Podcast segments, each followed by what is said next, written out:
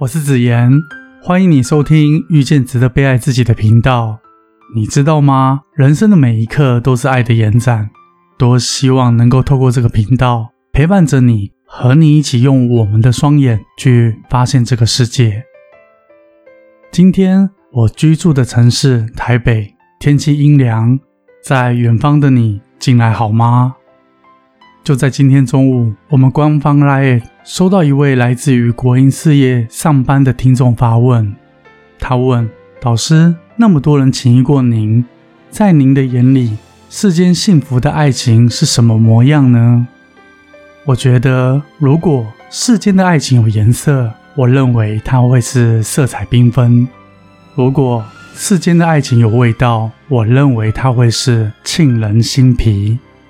这一集不妨听听我眼里的幸福爱情。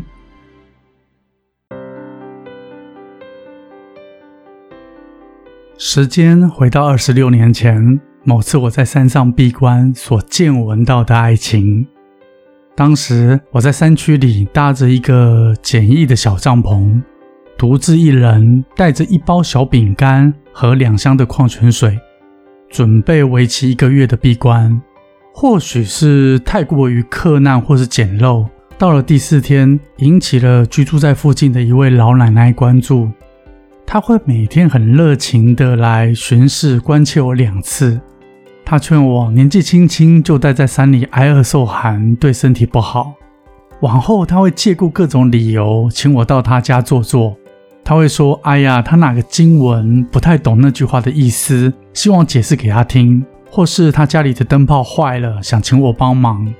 真正的目的是他不忍心我挨饿，找理由邀请我去他家做客，吃吃水果，有的时候会为我准备一些小点心。这是一间山区里普通的平房，里头住着一位老爷爷和老奶奶，他们唯一的独生女远嫁美国。两老因为不适应国外的生活，回到老家彼此互相依靠。老爷爷白天会去附近的自家果园巡视，老奶奶由于膝盖不好，所以留在家中打理家务，管理后方的小菜园，煮煮饭，为老爷爷准备中餐晚餐。摆放整齐的家室中，我见到许多用竹片及毛笔字写的小提醒，嗯，就有点像是我们现代人用的便利贴一样，像在有高低差的地方会有“别滑倒”这三个字。放置水桶的地方会有“不急，小心提”，这是老爷爷怕老奶奶粗心，特别制作的贴心小物。在生活琐碎的小细节，请老奶奶保护好自己。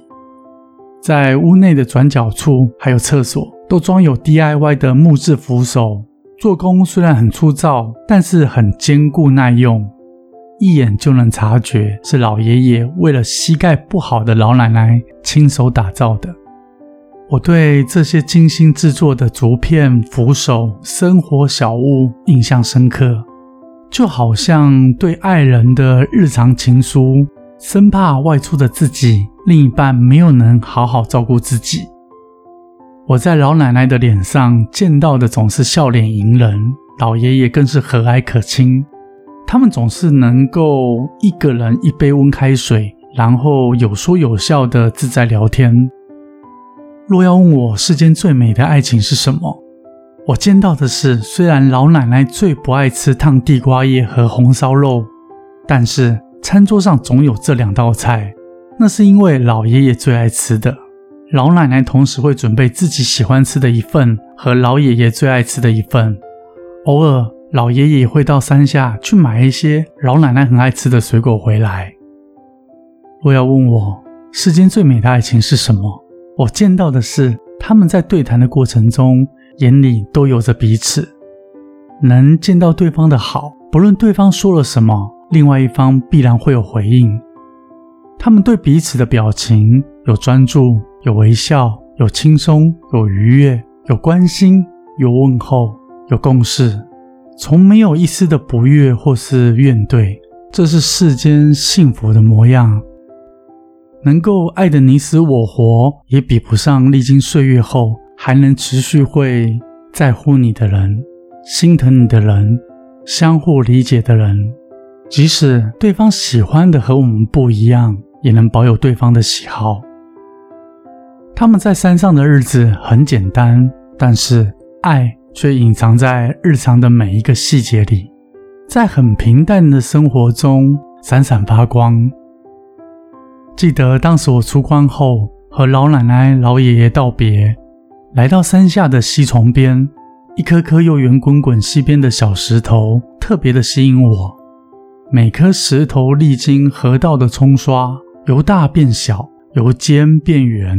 就像世间的爱情或是人情关系一样，时间会让我们慢慢懂得缩小自己，圆满自己。许多人希望在爱情里追求的是快乐或是刺激，其实远远都比不上一个可以让你相处轻松自在的人。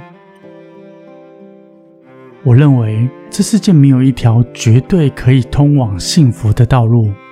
因为所有通往幸福的道路，都是两个相爱的人自己所走出来的。如果那个人能够见到你的好，彼此都喜欢彼此的好，我相信这是一种难得的幸福。很高兴是缘分，让我在这里遇见了你。